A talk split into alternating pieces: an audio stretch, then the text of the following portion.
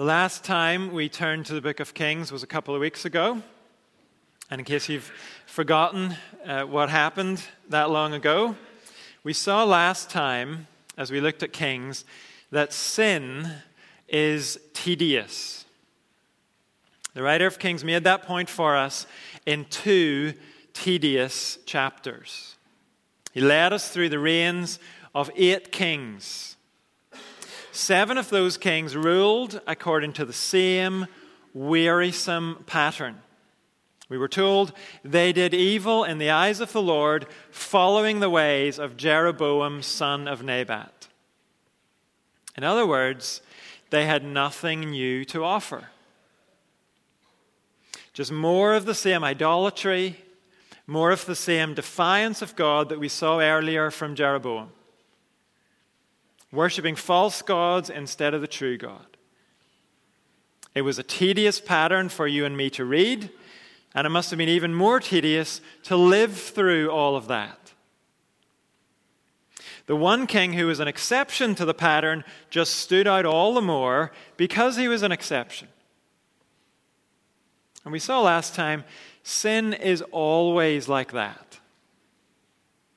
It promises something exciting and something new, but what it actually delivers is the same old stale, colorless life it's always delivered.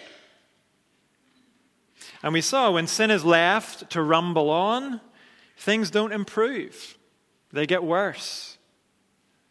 The second to last king on our list last time was called Omri. We were told that he sinned more than all those before him. We finished last time with Omri's son, Ahab.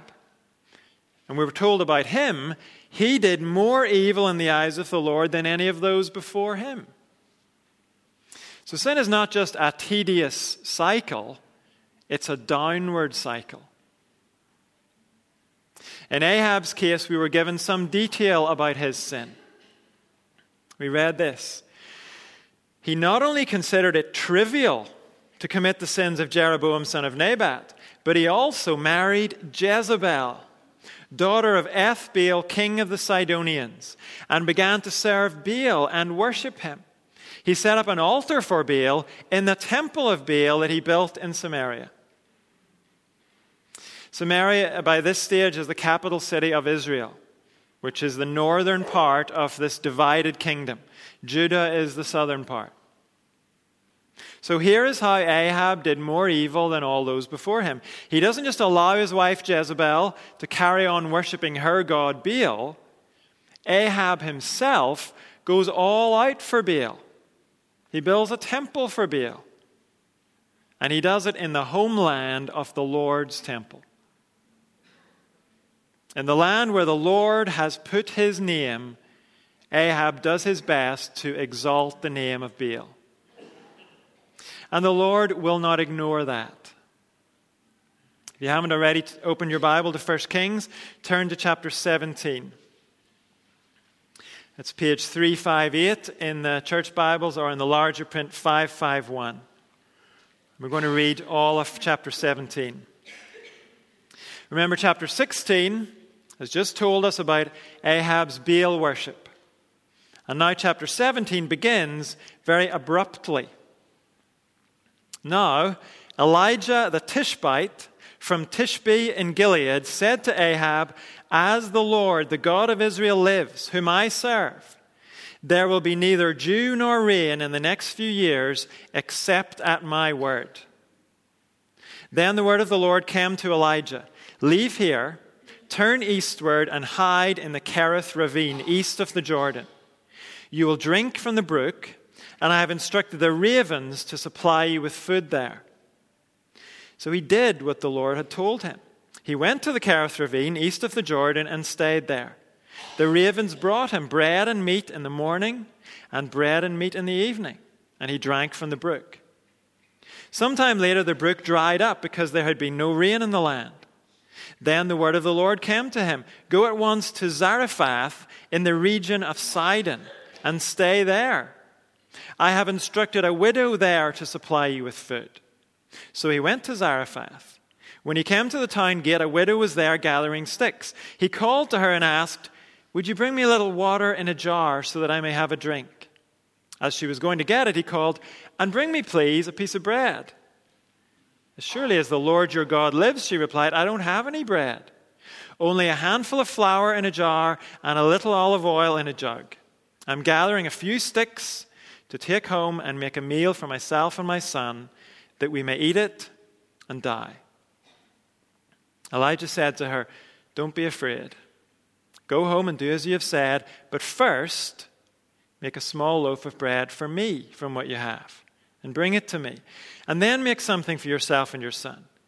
For this is what the Lord, the God of Israel, says The jar of flour will not be used up, and the jug of oil will not run dry until the day the Lord sends rain on the land. She went away and did as Elijah had told her. So there was food every day for Elijah and for the woman and her family.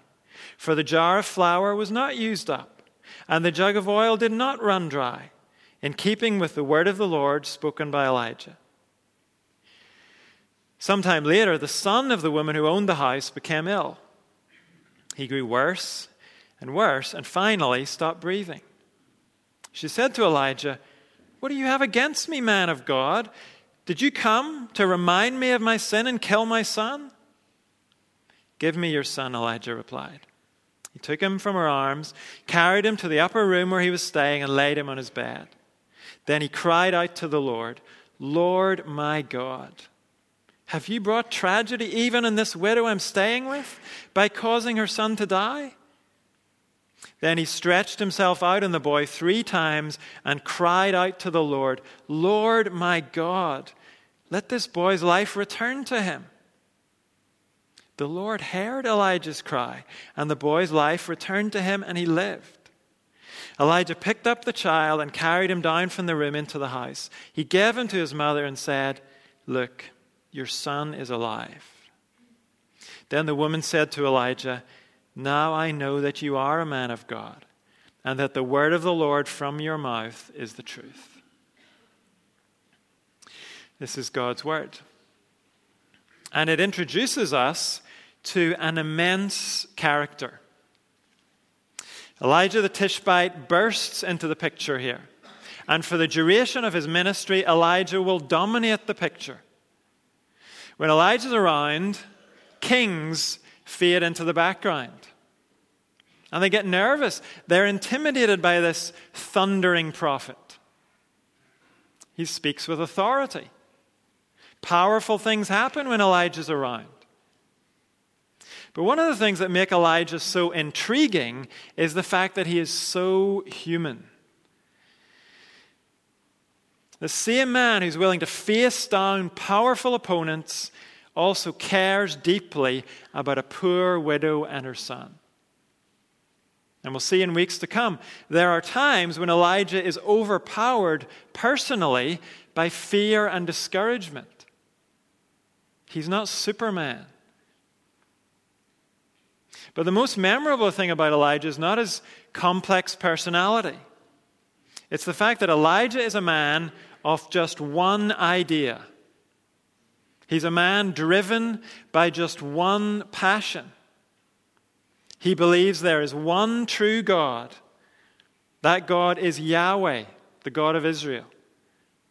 And Elijah wants Israel to abandon all other gods and devote themselves to the true God. That is the fire that burns in Elijah. And we can't get away from it because we're reminded of it every time we say his name. The name Elijah means Yahweh is God. Yahweh is the personal name of Israel's God. It's the name he used when he revealed himself to Moses hundreds of years before this. In our English Bibles, the name Yahweh is translated by the word Lord, all in capital letters. So in English, the name Elijah translates as the Lord is God. Someone has said Elijah's name is his calling card. Every time this man is announced at the king's court, every time he knocks on a door, his name reminds everyone of his one passion The Lord is God. And here in chapter 17, Elijah strides out of nowhere into Ahab's presence, and he says in verse 1 As the Lord, the God of Israel, lives, whom I serve, there will be neither dew nor rain in the next few years except at my word. And what you and I need to know is this is a direct challenge to Baal, Ahab's new god. Baal was worshipped as a storm god, so he was understood to be responsible for the weather. He controlled the clouds and the rain. That made him responsible for the harvest as well. That is one reason Baal worship appealed to so many people. These were people dependent on agriculture. Mostly they were farmers. But Elijah's mission in life is to show there's only one God.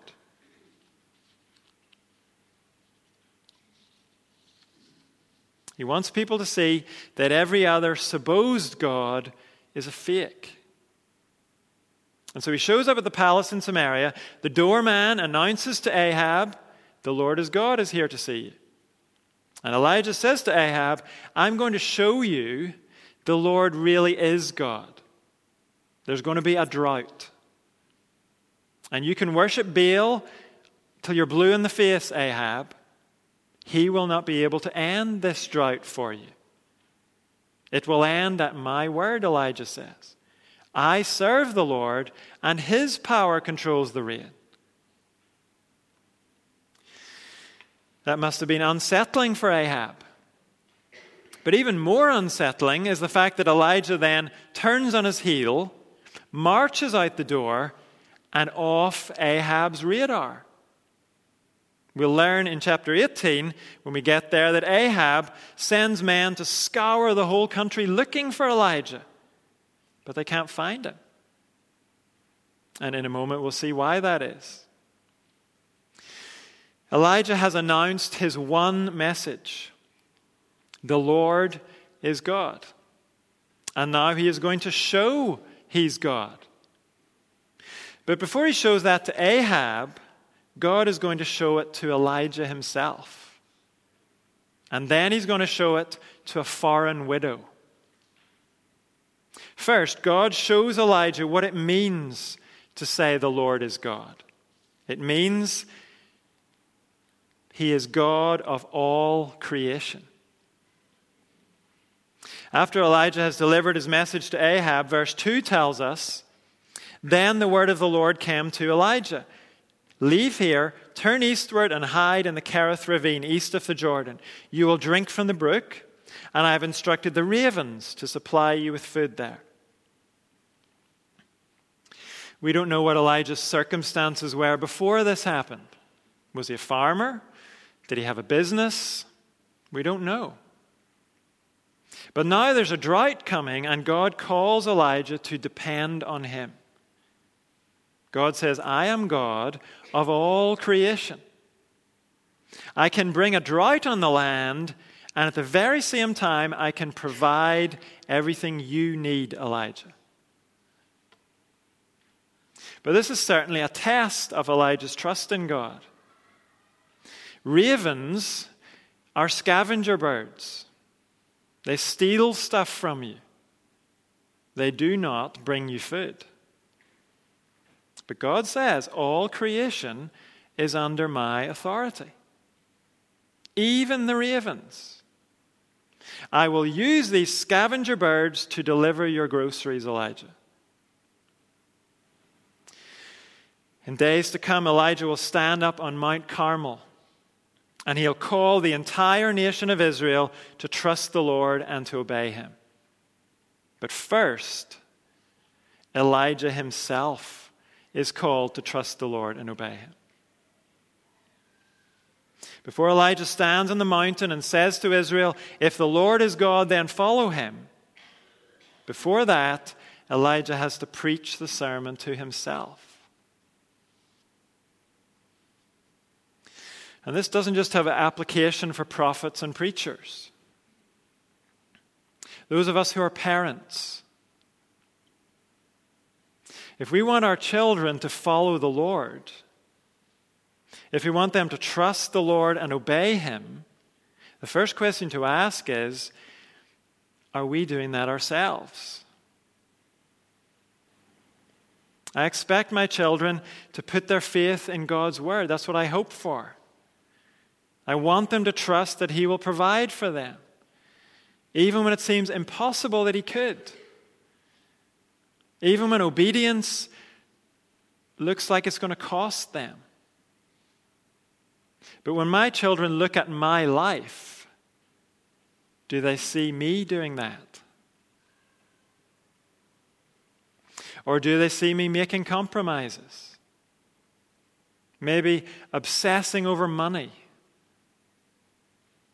and lacking generosity.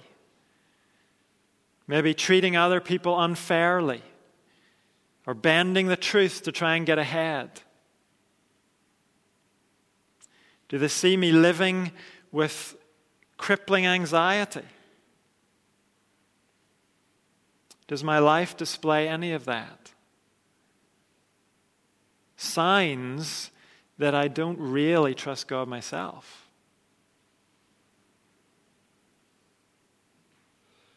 As parents, we can say all we like about trusting God. Our children are going to look at our lives and see how much we trust God. Before Mount Carmel, Elijah has to learn about following God himself, away from the big stage. Will he choose to trust God's promises? That even the ravens do God's will. That God's word can turn scavenger birds into delivery birds. Well, look at verse 5. So he did what the Lord had told him.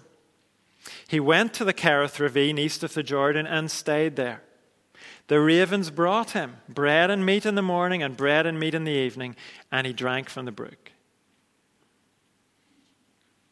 Elijah trusts the Lord, and he shows his trust by obeying. And as he does that, he learns by experience the Lord is God of all creation. But God isn't finished. Now he's going to show himself to be God of every place. Look at verse 7.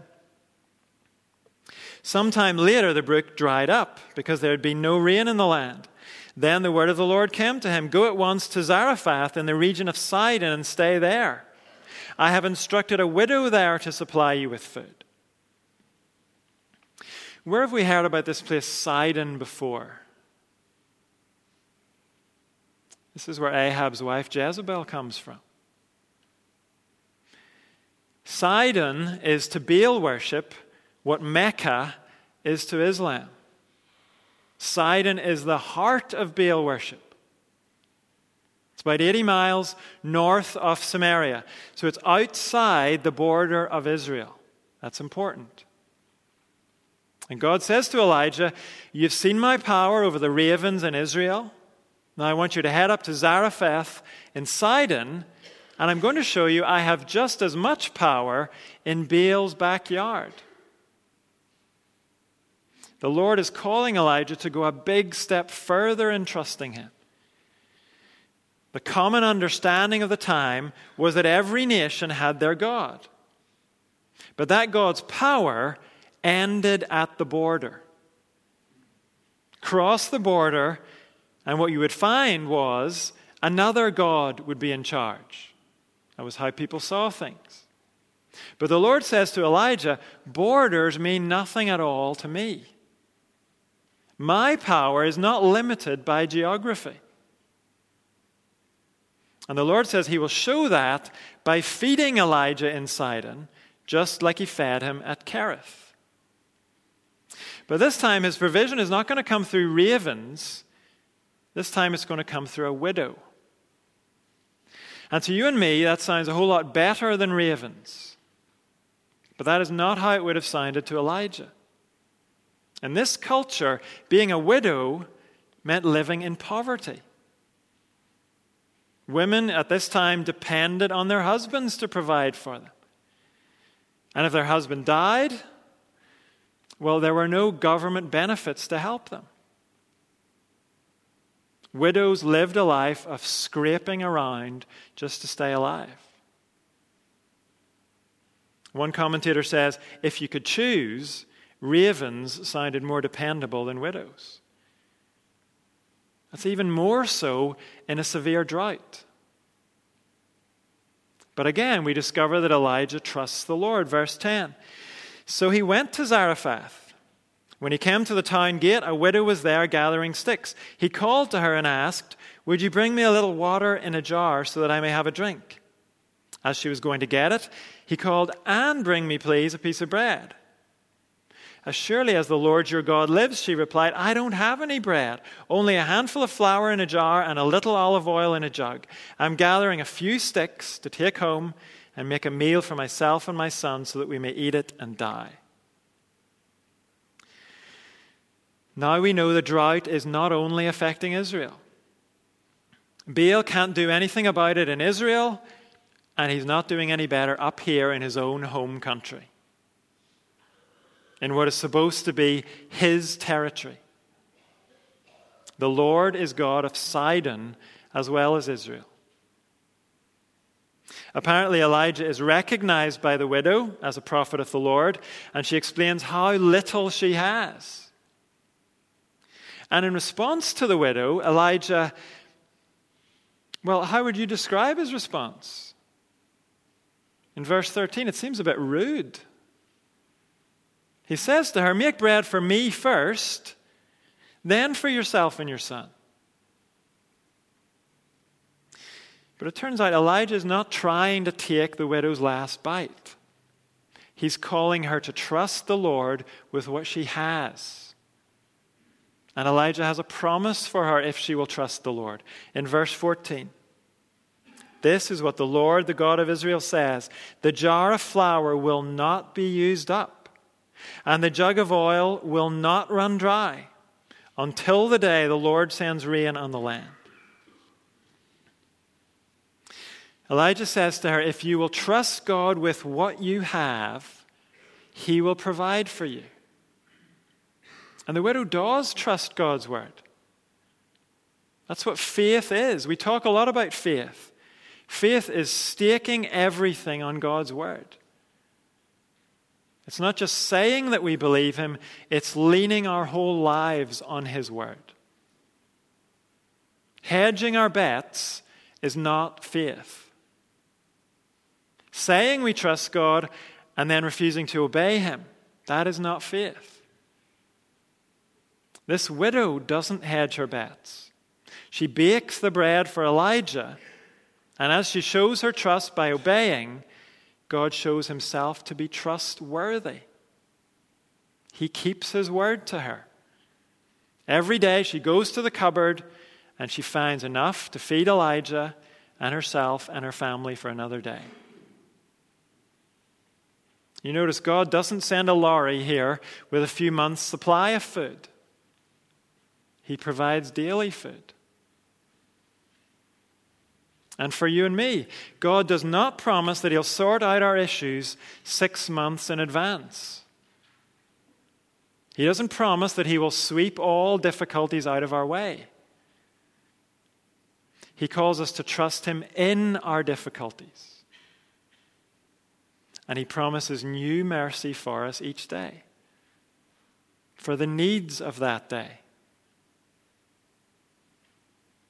Faith is not something God calls us to just once in our lives, and then we're done with it. God provides for us one day at a time. We have to trust Him one day at a time. And that's good for us. It keeps us close to Him. In the case of Elijah and this Sidonian widow, they're learning that God's power is not limited by borders. He has just as much power up in Baal's stronghold as he does down in Samaria or Jerusalem in Judah. The Lord is God of every place. That's still true today. He rules in North Korea, he rules in China, he rules in Australia, he even rules down in the House of Commons in London. He even rules in your school or your workplace. When you go there, God does not leave you at the gate. He goes with you, and He's just as capable there as He is here. You and I can trust God in every place we ever have to go. That's what Elijah and this widow have learnt together. But one day, they're left wondering if there is, after all, one boundary that can defeat God. One day, the widow's son gets sick, and he doesn't get better. He dies. Iain Provan says, This is the ultimate test of the Lord's authority. It is one thing to rescue people from the jaws of death. But can he do anything when death has clamped tight its jaws and swallowed the victim up? He can act across the border from Israel in Sidon, but is there a border that he ultimately cannot cross? A kingdom in which he has no power. When faced by death, must the Lord, like Baal, bow the knee? The widow wants to know the answer to that. And so does Elijah. Verse 19 Give me your son, Elijah replied. He took him from her arms, carried him to the upper room where he was staying, and laid him on his bed. Then he cried out to the Lord, Lord my God, have you brought tragedy even on this widow I'm staying with by causing her son to die? Then he stretched himself out on the boy three times and cried out to the Lord, Lord my God, let this boy's life return to him. We don't know what the significance is of Elijah stretching himself out three times on the boy. No doubt it did symbolize something. But the significant point here is that Elijah is not a magician. He cannot conjure this boy back to life. He is dependent on God answering his prayer. God is the one with the power. And Elijah, you'll notice, does not tiptoe around the issue when he prays. He's pretty direct and pretty bold. What are you up to, Lord? I thought I was bringing life to this family. Are you using me now to bring death? What are you doing? Elijah is emotionally involved. He's frustrated, he's worked up. But haven't we also seen in this passage, Elijah is a man who trusts the Lord? His name is not only his calling card, his name expresses the one passion of his life. He trusts the Lord. Before Elijah cries out and asks God to listen, Elijah himself has listened to God. He has obeyed God. That came first. And now Elijah, the faithful servant of God, asks God to listen to him. And God does. Verse 22 The Lord heard Elijah's cry, and the boy's life returned to him, and he lived. Elijah picked up the child and carried him down from the room into the house. He gave him to his mother and said, Look, your son is alive. Then the woman said to Elijah, Now I know that you are a man of God, and that the word of God, of the, the word of the Lord from your mouth is the truth. This passage is not a promise that God will always do exactly what you and I ask him to do. But it is evidence for what the New Testament tells us. The prayer of a righteous person is powerful and effective. When the book of James makes that statement, the example it gives is Elijah and his prayers. What we have here is not a man who is able to manipulate God. We have a man who lives for the glory of God. His prayers rise up from his deep desire to see God honored and glorified. And in that context, Elijah's prayers are powerful and effective. Before you and I expect God to listen to us, let's make sure we're listening to Him and obeying Him. And remember the big question here the question raised by this boy's death Is there a border the Lord cannot cross? Is there a kingdom in which he has no power? When faced by death, must the Lord, like Baal, bow the knee? Well, now we have the answer. The Lord is not only God of all creation, He is not only God of every place, He is God of life and death. This is the God you and I worship. Even the ravens do his will. No human border can keep him out, and even death cannot defeat him. Elijah and the widow are shown that truth here in a limited way. It's limited because this boy would eventually die again. But in Jesus Christ, God showed his power over death in an ultimate way. After Jesus' death on the cross, he was raised not just to a few more years of this life. The book of Hebrews says the risen Son of God lives an indestructible life. That is the gift of God to all those who trust in Jesus. Eternal, indestructible life. There is no power of destruction can destroy the power of God. Not even death can take us away from him. When he raised Jesus Christ, God the Father didn't just challenge death's power, he broke it forever. And today, Jesus says to you and me, I am the resurrection and the life. The one who believes in me will live even though they die. And whoever lives by believing in me will never die. When Jesus made that statement, he immediately followed it up by asking a question. The question he asked was Do you believe this? So let's ask ourselves do we believe this? Will you and I trust this God who commands the birds and all the rest of creation? Will we trust this God who can cross every human border?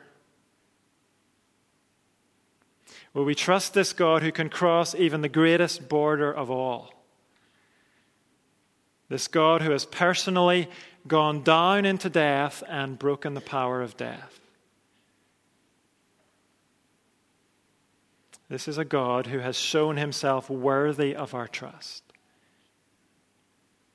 And if you and I do trust him, let's show it by living our lives for him.